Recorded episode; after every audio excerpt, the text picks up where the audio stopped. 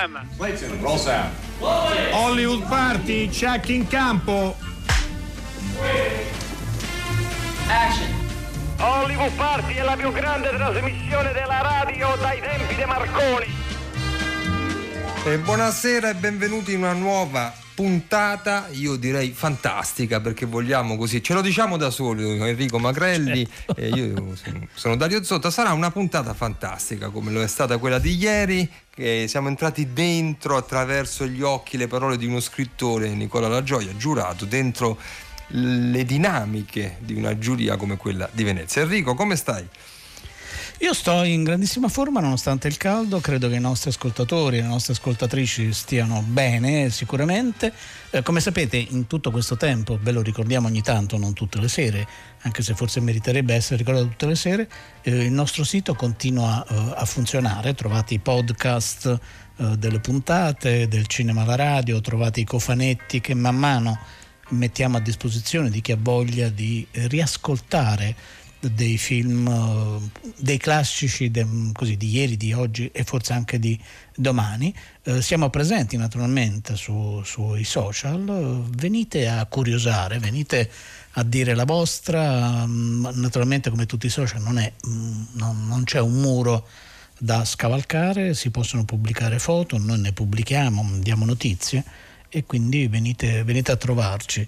Um, c'è, un, c'è, un, lutto, lo, um, appunto è arrivato grazie, ci ha segnalato uh, il nostro socio Alberto Crespi, proprio perché la, uh, Marco Vicario, il, il, regista, è mancato qualche giorno fa, solo oggi la famiglia ha dato la, uh, la notizia. Marco Vicario è stato un attore, forse non tutti se lo ricordano, perché tutti ricordano invece la sua attività come eh, regista, eh, è stato uno sceneggiatore, è stato un produttore un produttore cinematografico. La, cosa, la, cosa, buffa, Dario, è che lui non si chiamava Marco Vicario, ma si chiamava in realtà Renato. Però nel momento in cui ha cominciato a fare l'attore c'era un Renato Vicario, anzi un Renato Vicario che era un famoso attore di fotoromanzi e quindi saggiamente per non creare confusione e cortocircuiti mm ha cambiato il proprio, il proprio nome. Non vi, non vi, ricordo, però c'è almeno un film che secondo me è importante segnalare fra, così, nella sua storia come attore ed è Roma ore 11.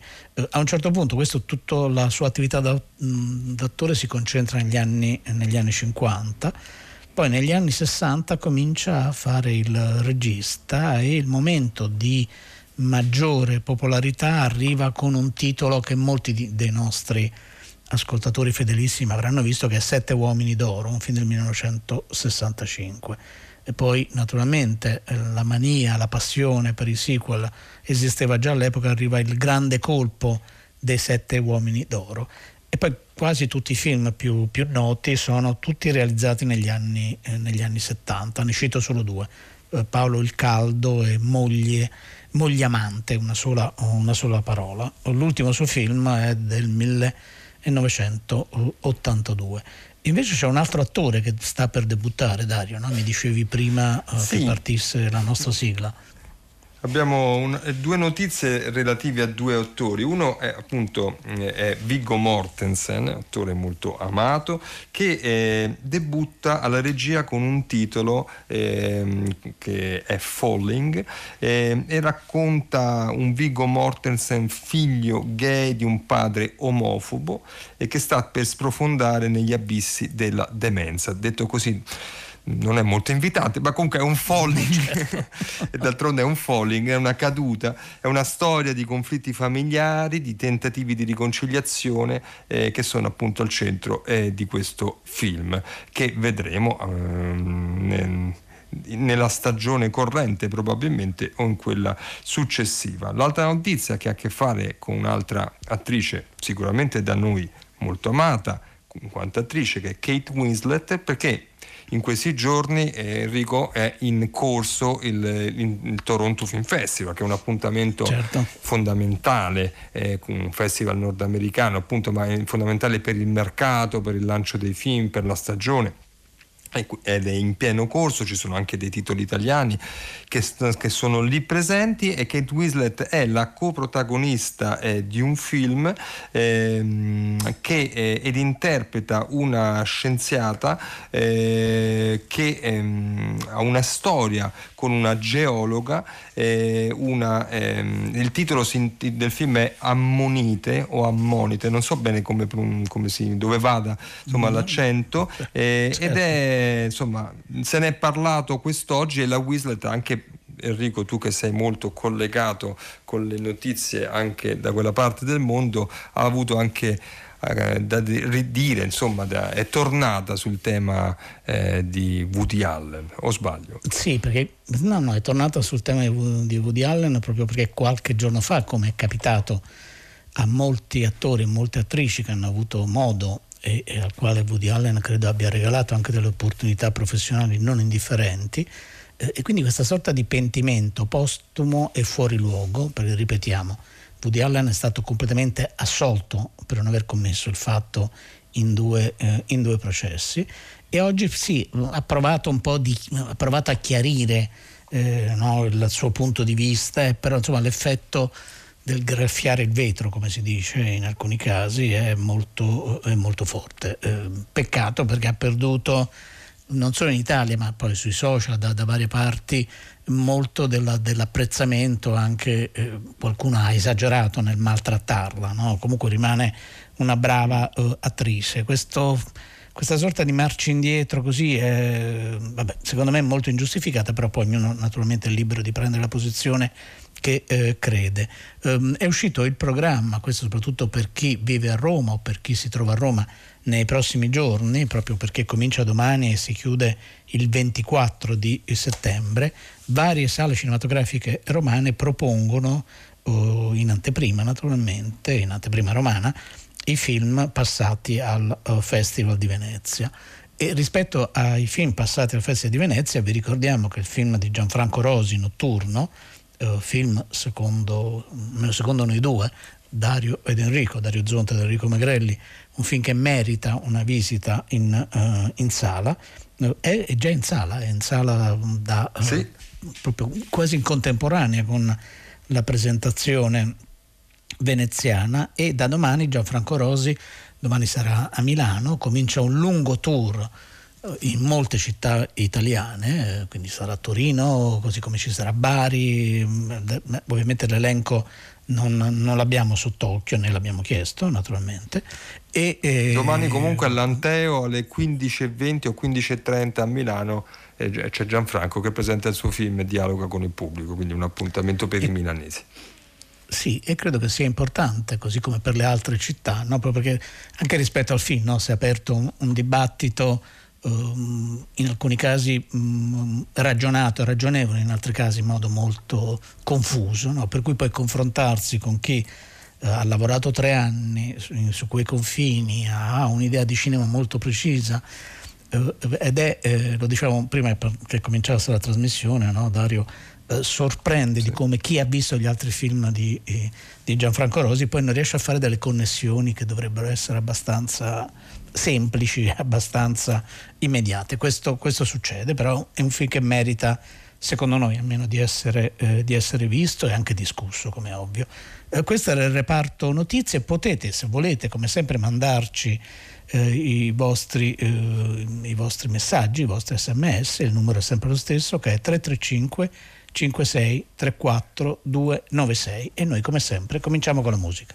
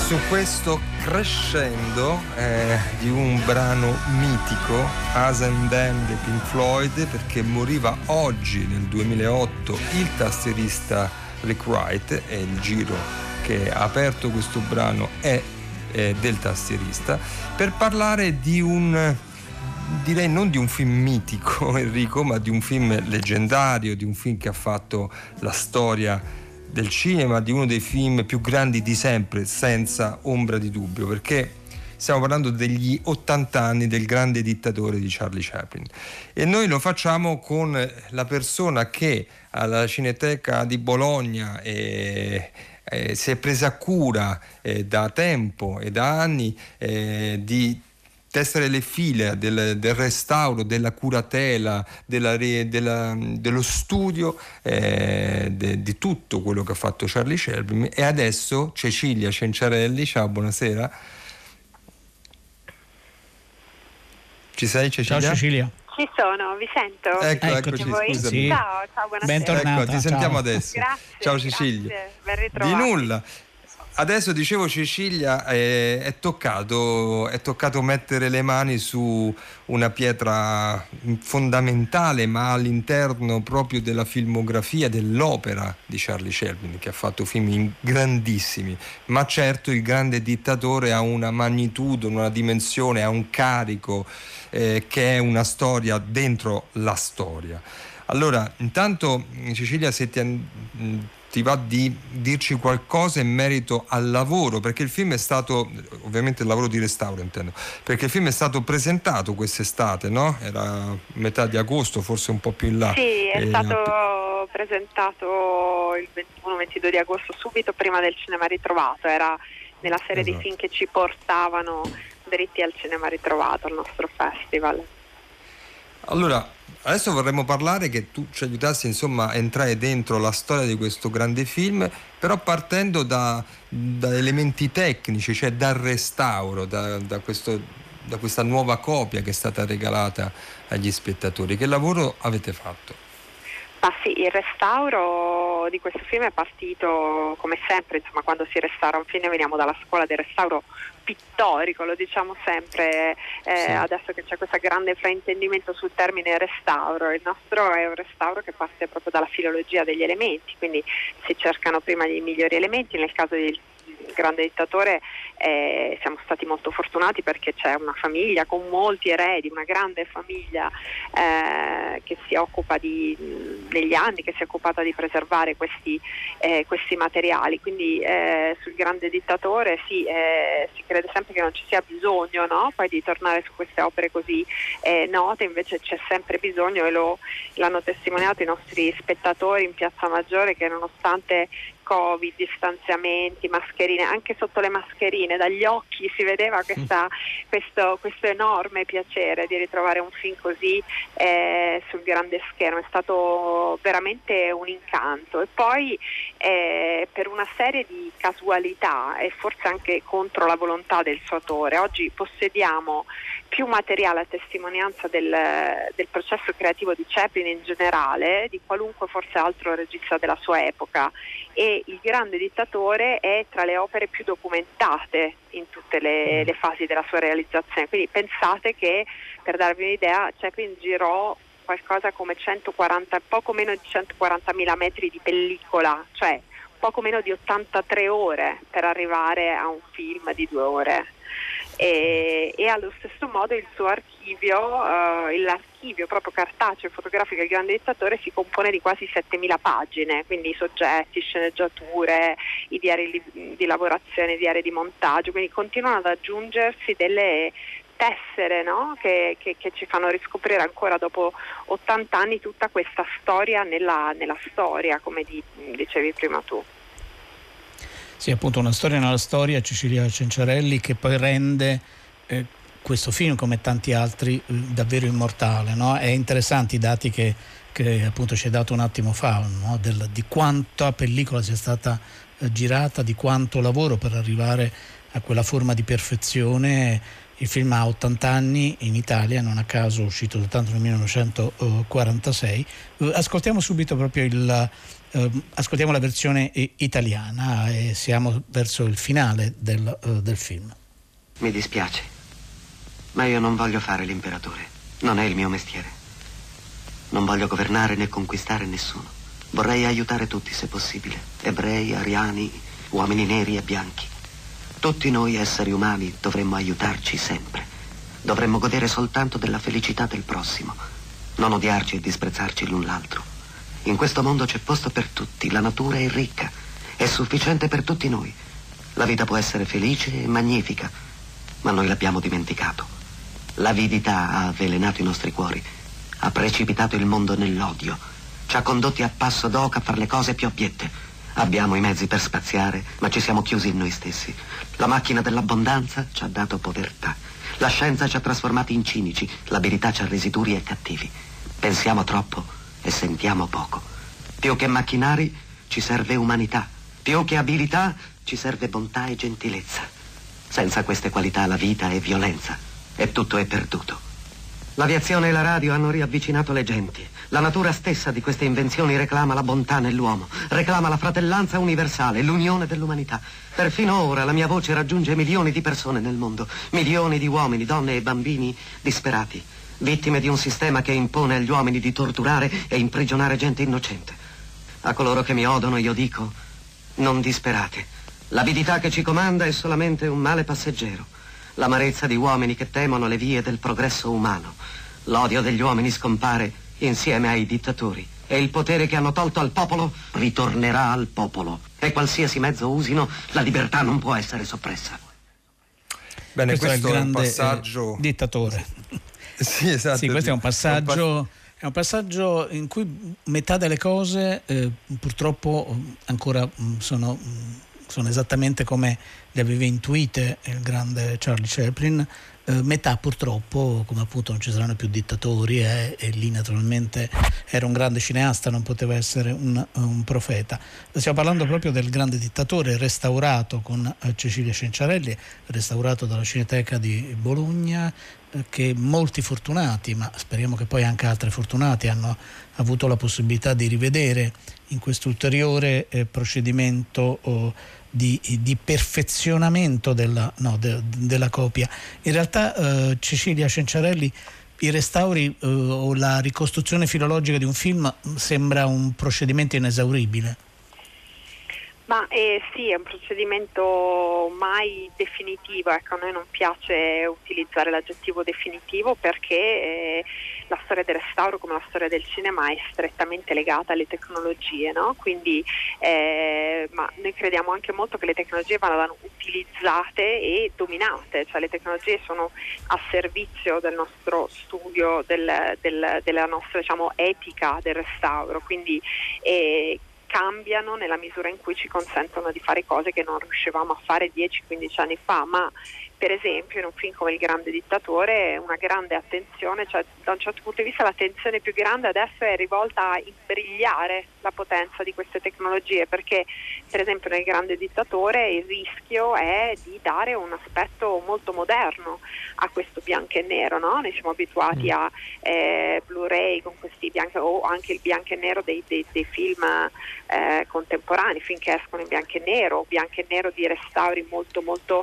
commerciali che quindi eh, puntano tutto su questi contrasti, ma in realtà il bianco e nero degli anni 40 di quel tipo, eh, quindi di quell'epoca e di quel bianco e nero, un bianco e nero è tutto diverso, quindi in realtà eh, in, alcuni, in alcuni casi l'intervento è quasi a togliere, eh, a, a, cercare di, di, di, rispettare il più possibile eh, con la modernità degli strumenti eh, un'idea e una eh, sensazione fotochimica, no? questo film è uscito in pellicola, eh, quindi eh, per certo. quanto eh, quindi il lavoro è proprio un lavoro di studio, ci aiutano moltissimo le fonti, in questo caso il fatto di avere poi il progetto tutto su Chaplin è nato dai restauri e si è scoperto l'archivio perché si cercava di consultare tutte le fonti eh, a disposizione, infatti a 80 anni eh, dalla sua uscita sono adesso emersi, qualche mese fa noi ne abbiamo mostrati una decina in prima, proprio anteprima, pensate dei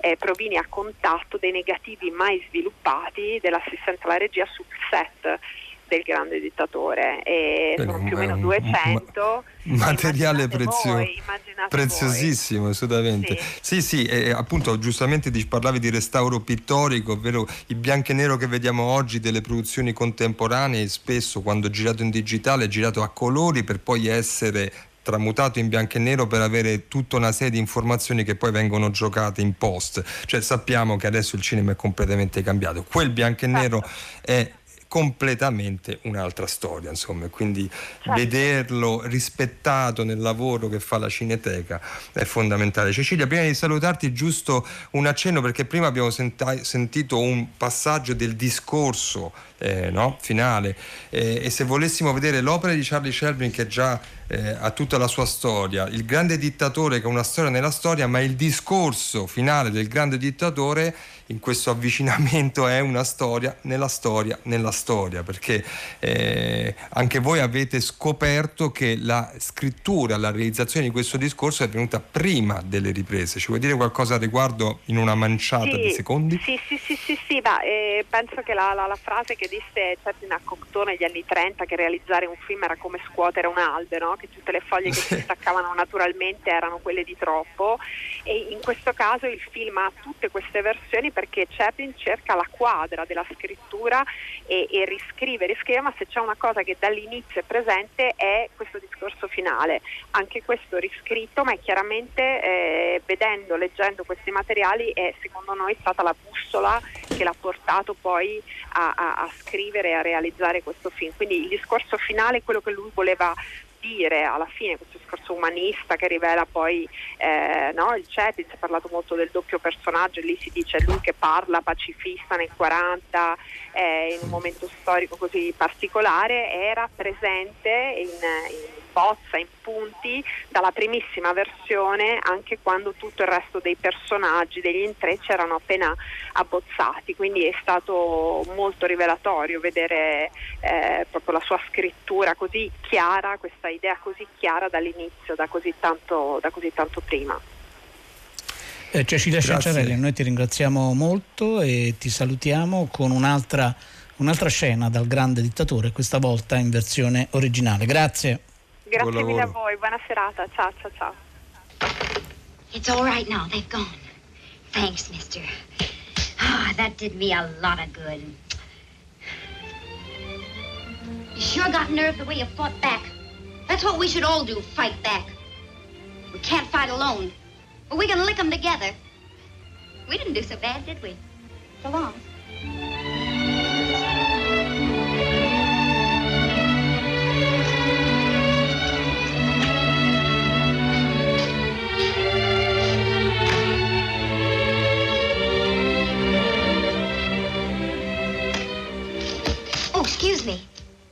You're the barber.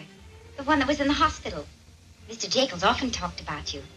We didn't think you were ever coming back. Huh? But the stormtroopers, they'll be looking for you. Stormtroopers? You better hide. Wait, I'll get the key to the cellar.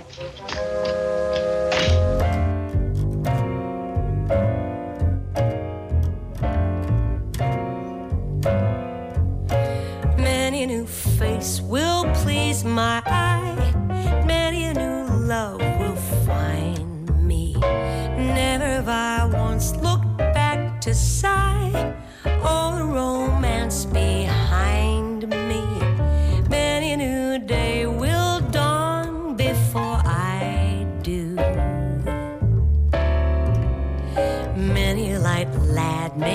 kiss and fly.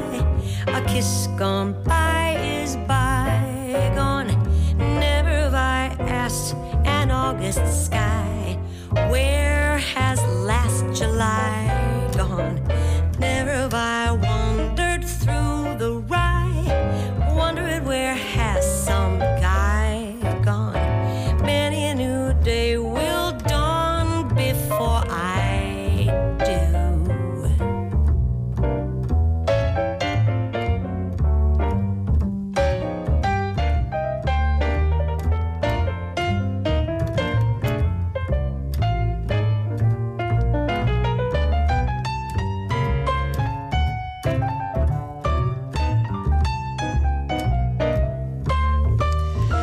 Allora, la voce che state ascoltando è quella di Carrie Ellison che interpreta Many a New Day ed è una del, delle canzoni che si possono trovare nel film del quale vi parleremo più tardi che è il nuovo film di Charlie Kaufman che sto pensando di fermarmi, di fermarmi qui. Ora vogliamo parlare invece di un altro film, eh, un film che naturalmente doveva uscire mesi fa, eh, poi la pandemia ha provocato una serie di spostamenti nel, nel calendario, uh, il film è Mulan e poi la Disney ha fatto una scelta Uh, la scelta di uscire sulla sua uh, piattaforma, uh, non in tutti i paesi, tanto che in Cina è uscito in, uh, in sala. Uh, Mulan è, è, questa volta, come la Disney sta facendo da qualche anno a questa parte, non è più un cartone, ma ha degli attori in carne e ossa, come si suol dire. E per uh, aiutarci a muoverci dentro questa, questa storia, che è molto simile, anzi è quasi identica, mi viene da dire, al Mulan Cartone, eh, abbiamo al telefono, lo salutiamo, un, un collega, un critico, un, un, giornalista, un esperto ma non solo di questo, di, eh, di cartoni, ed è Oscar Kosulic. Ciao Oscar, bentornato ad Hollywood Party. Ciao Enrico, ben trovato, buonasera a tutti. Allora, questo Mulan con attori e attrici, tra l'altro la, la, ragazza, la giovane attrice scelta per fare Mulan, credo sia una delle star eh, in ascesa nell'universo del mondo e del cinema, del cinema orientale. È un buon film? È deludente? È meglio del cartone? Come lo dobbiamo guardare? Beh, intanto è diverso dal cartone, nel senso che la storia è quella, ma lo sviluppo è totalmente diverso e anche lo stile è totalmente diverso. Nel senso che mentre ci eravamo abituati alle copie carbone, no?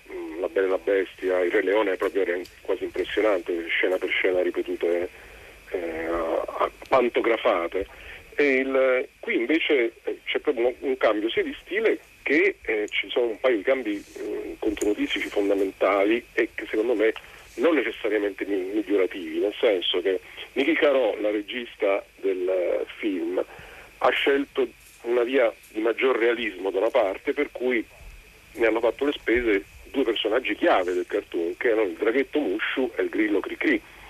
Il draghetto Muscio, che all'epoca era doppiato da Eddie Murphy, tra l'altro, era un controcanto comico straordinario e, ed era anche una, una, citazione nascosta di Guerre Stellari, perché i dialoghi tra il draghetto e Cricri, il grillo che si esprimeva soltanto appunto facendo Cricri, eh, ricordavano quelli dei C3PO e R2D2 di, di Guerre Stellari. Ma a parte questa cosa da nerd che vi ho detto, eh, eh, qui invece c'è una fenice che in qualche modo ispira Mulan, svolazzando nel cielo, muta, ogni tanto appare. E francamente, dal punto di vista grafico, la, la Fenice così com'è, e mi rendo conto che è un simbolo per i cinesi molto importante e pare che il draghetto sia stato tolto anche perché nella cultura cinese potrebbe essere considerato irrispettoso usare un drago, però eh, siccome noi non siamo cinesi, ehm, a, a, me ci piaceva il drago, ci piaceva molto. C'è stato anche un cambio dal punto di vista MeToo, nel senso che se ti ricordi nel cartoon Mulan si innamorava del suo comandante sì, e viceversa. Siccome hanno pensato che un rapporto tra un superiore e un inferiore non potesse essere giusto in quest'epoca, il personaggio è stato scisso in due, per cui c'è il comandante che rimane il mentore, ma il rapporto d'amore tra Mulan diventa con un suo commilitone, cioè un pari grado. E, e questo è, un, è una cosa sì, giusta dal punto di vista etico sicuramente, perché non è bello che uno che abbia il potere possa avere un rapporto con la, chi gli è sottoposto, però diciamo si, si sente un po' questo eh, adattamento. Poi l'ultimo, mh, mm, eh, e poi mi, mi taccio, eh, il film di Mulan cartoon era chiaramente ispirato a Kurosawa, film come Kagemusha l'ombra del guerriero e Run. Qui invece ovviamente non potevi fare Kurosawa, non ce l'avrebbero fatta mai dal vivo. E eh, si sono rifatti invece a Ang Lee, si sono rifatti a Tigre e il Dragone, per cui ci sono questi combattimenti coreografati, molto più combattimenti di quanti ci possono nel cartoon. E a quanto ho letto e saputo la protagonista, questa Yifei Liu, eh, ha fatto di suo il 90% di stunt se l'è fatti da sola, quindi eh, appartiene a quella categoria di attrici, eh, attrici stunt woman del, del, cinema orientale che sono bravissime, sono capaci di recitare, ma sono capaci anche di fare piroette su cui eh, molte attrici occidentali si spaccherebbe una caviglia e finirebbe lì la storia. No, certo, e quindi eh, sono pericolose da intervistare, questo è evidente. Sì, Ascoltiamo un frammento. No, è vero. Ascoltiamo un frammento del Mulan con attori e, e attrici, eh, ripeto, lo potete trovare sulla piattaforma eh, Disney, Disney Plus.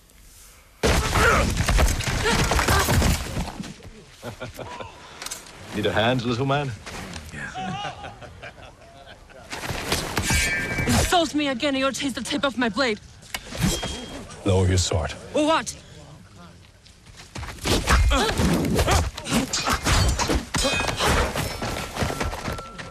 I'm your commanding officer. Fighting will not be tolerated, am I clear? Yes, Commander. With your voice, soldier. Yes, Commander. What is your name? Hua Jun, Commander. Is this your family sword? It belongs to my father, Hua Zhou. Fall in line. Bene, questa è una clip del, di Mulan nella nuova versione che è stata prodotta e presentata dalla Disney. Eh, qui in, forse anche negli Stati Uniti credo eh, sulla piattaforma Disney mentre ad esempio in Cina è uscito direttamente in sala parlavamo della protagonista Liu Yifei spero di aver detto bene ehm, che ha molte doti molte caratteristiche che ha però eh, Oscar Kosluich ha anche attirato un po' di critiche no? se non erro perché a un certo punto ha fatto delle dichiarazioni in sostegno della polizia di Hong Kong cioè il film è entrato anche anche dentro un po' un dibattito che va oltre, eh, politico direi, che va oltre il film, che è un po' questo, un po' il fatto che il, pare che il film o sui titoli di coda del film ci siano dei ringraziamenti ehm, alle autorità cinesi per aver permesso di girare in una certa regione che insomma Amnesty International è l'ONU hanno denunciato perché insomma un, sono campi di detenzione eh, insomma c'è questa dimensione anche della politica tu parlavi del politically correct no? del Me Too però è entrato anche dentro un po' il tritacarne di tutto ciò eh, cosa ne pensi Oscar? Ah, io penso sì che spesso gli attori eh, a noi ci piace quando gli attori si impegnano eh, però a volte gli attori parlano troppo nel senso che eh, appoggiare la polizia di Hong Kong nella depressione non è un bel gesto, non è una cosa che, che possa piacere se non alle autorità eh, di Pechino, evidentemente. Esatto. Il mm. fatto che questo film, comunque, tra l'altro, è un primo film in cui i protagonisti sono tutti orientali, cioè non c'è un'occidentalizzazione, in genere viene fatta. Ehm, qui invece i protagonisti, le voci e, e, anche i corpi, che qui non sono doppiatori, sono tutti attori orientali, anche c'è per esempio un'altra grande novità del film è la presenza di Gong Li, che qui ha un personaggio che non esisteva nel cartoon, c'era solo un falcone nel, nel cartoon sulle, sulle, spalle del comandante dei barbari e qui invece è il falcone è una strega che si, si muta. E, e, i barbari non sono più gli Unni, hanno corretto l'errore storico e hanno fatto diventare i Ruan. Però il, fa- questo è un film per il pubblico cinese, non è un caso che in Cina esce in sala e farà un, una caterva di soldi, fa una caterva di soldi in, in Cina, perché questo è un, un, film pensato per il pubblico cinese e poi anche per il resto del mondo. È proprio mm. mirato sul pubblico cinese più di quanto non fosse Kung Fu Panda della DreamWorks all'epoca. Per cui non mi stupisce che ci sia questo allineamento allineati e coperti per evitare problemi con le autorità, perché questo è un prodotto pensato per la Cina, cor- corretto per la Cina, con giusto quella cosa occidentale del, pol- del politicamente corretto del, eh, del, legato al MeToo, ma eh, rispetto al togliere il drago, mettere la finice, eh, non far tagliare i capelli, cioè Mulan si tagliava i capelli nei cartoon per diventare uomo, qui invece se li annoda si fa il codino, quindi poi c'è la scena epica in cui si rivela con i capelli sciolti. Per cui ci sono molte cose che magari a noi occidentali non si, non si notano, si notano meno, ma che per il pubblico cinese sono evidentemente di grande attrattiva e chiaramente non puoi avere un'eroina che non è in linea con il governo di Pechino, perché se no l'eroina ha dei problemi. Certo. No, quello è sicuro, non, non, è un po' meno eroina, mettiamola così, sì, anche se poi Mulan... Un'eroina bandita non, alla Disney non serviva e, e, quindi probabilmente... Oppure se si fosse stata però semplicemente zitta era meglio, mettiamola così. No, no, certo, questa è un'altra, un'altra, opzione possibile. Uh, Oscar Koslic, ti ringraziamo molto. Ascoltiamo uh, adesso un frammento invece del Mulan cartoon in cui c'è il tuo amato, il tuo e il nostro amato draghetto. Grazie Oscar. Grazie a voi, buona Ciao, serata. grazie. Ciao. Ho sentito qualcuno qui chiedere un miracolo! Voglio sentire io! Siamo quasi! Uno spirito! Preparati, Mulan, la tua salvezza serpentina è arrivata! Perché sono stato mandato dai tuoi antenati per guidarti nella tua mascherata! Grillo, se vuoi rimanere, devi lavorare. Ascolta le mie parole! Se l'esercito scopre che sei una donna, la pena sarà la morte! Chi sei tu? Io chi sono? Io chi sono? Io sono il guardiano delle anime perdute! Io sono il potentissimo, simpaticissimo, indistruttibilissimo Mushu! sono focoso, eh?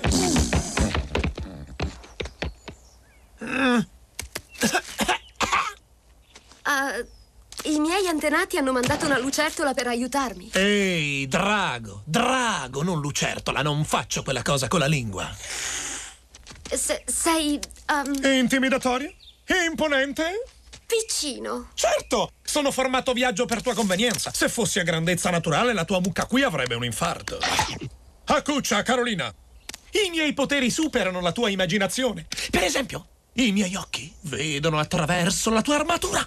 Aia! E no, ora basta. Disonore! Disonore su tutta la tua famiglia. Prendi nota tu. Disonore su di te. Disonore sulla tua mucca. Diso- Smettila. Scusami, scusami. È che sono nervosa, non mi ero mai vestita da uomo. allora dovrai fidarti di me e non schiaffeggiarmi mai più. Tutto chiaro? The floor creaks, the door. There's a field mouse a nibbling on a prune. And I sit by myself like a cobweb on a shelf, by myself in a lonely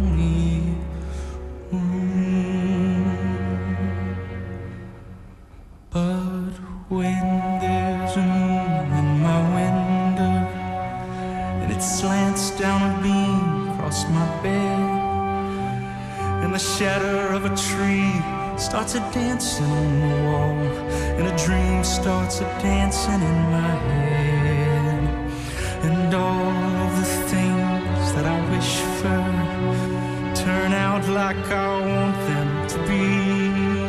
And I'm better than that smart aleck cowhand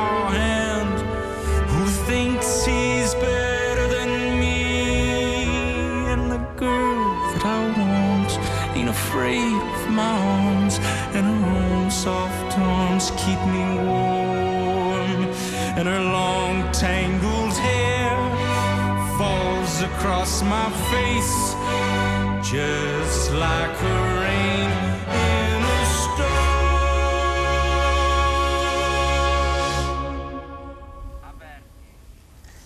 Allora, questa voce è di, una- di un attore che in questo film canta, eh, il film del quale stiamo per parlarvi è Sto pensando di finirla qui, si chiama Jess Plemons, una- ha una magnifica faccia da caratterista, eh, i Cohen l'hanno utilizzato come protagonista molto pasticcione eh, nella seconda stagione di Fargo, se non ricordo male. Il titolo della canzone è Lonely Room.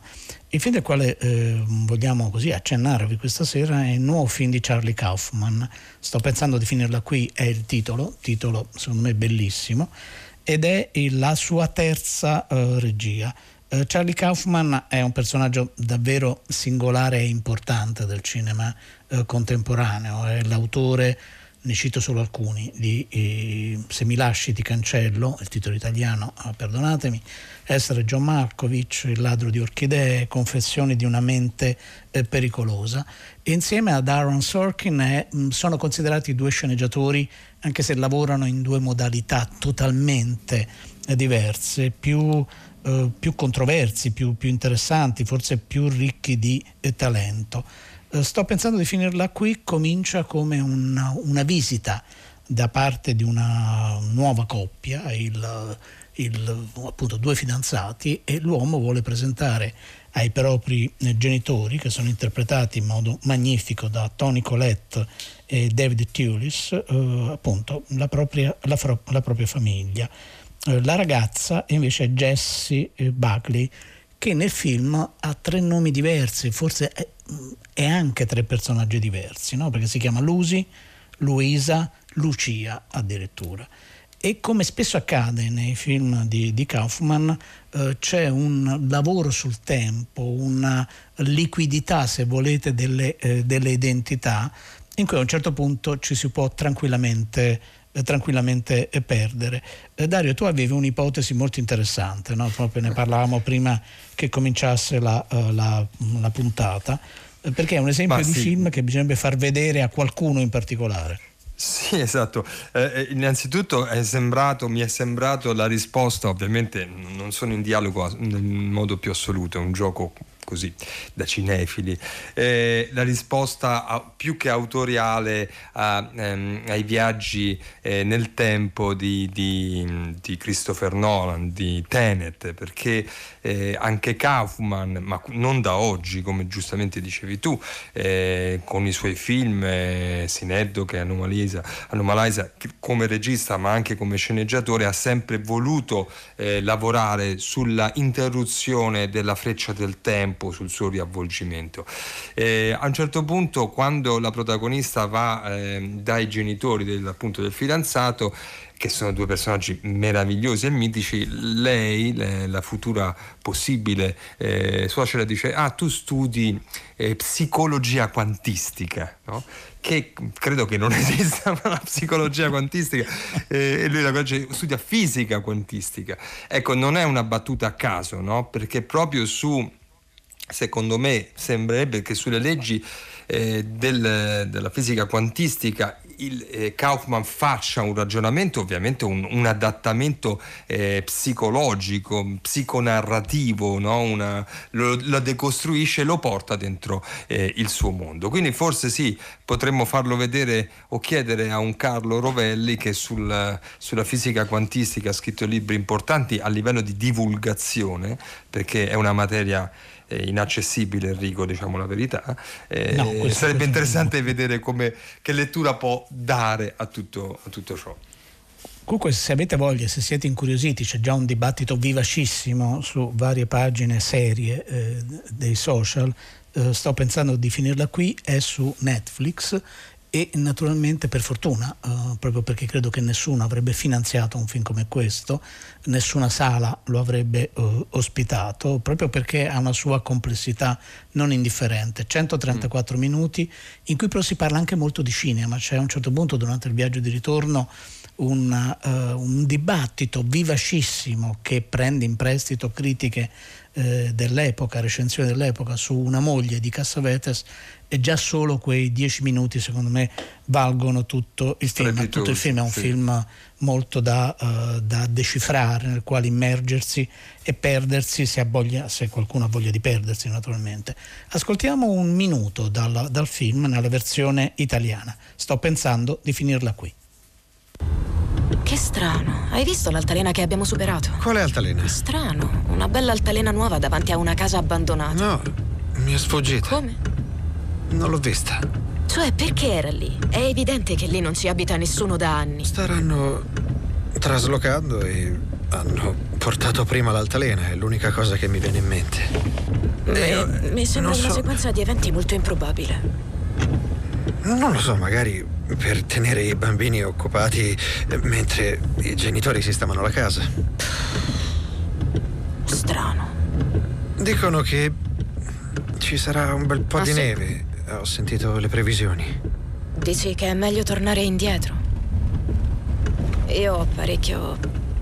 Beh, ho un sacco di lavoro da fare domani. Devo tornare a casa stasera non per forza. Non preoccuparti, ho le, ho le catene da neve dietro. Allora passiamo dal, da, così, dal, film di Kaufman, Charlie Kaufman, alla nostra sigla. Vi salutano tutte le persone che hanno realizzato questa puntata, le nostre curatrici Francesca Levi e Madrena Agnisci. Ringraziamo Luciano Panici che ci ha mandato in onda, così come ringraziamo tutti i tecnici della sala controllo, la nostra Arcadia, Massimiliano Bonomo, Riccardo Amorese e Erika Favaro. Con noi Cecilia Cenciarelli, Oscar Cosulic, Dario Zonta e Enrico Magrelli. Com'è andata secondo te? Beh, all'altezza, assolutamente. Poi la potete anche domani. sentire al contrario, se volete. Eh, infatti, come in un film. Ciao. Esatto.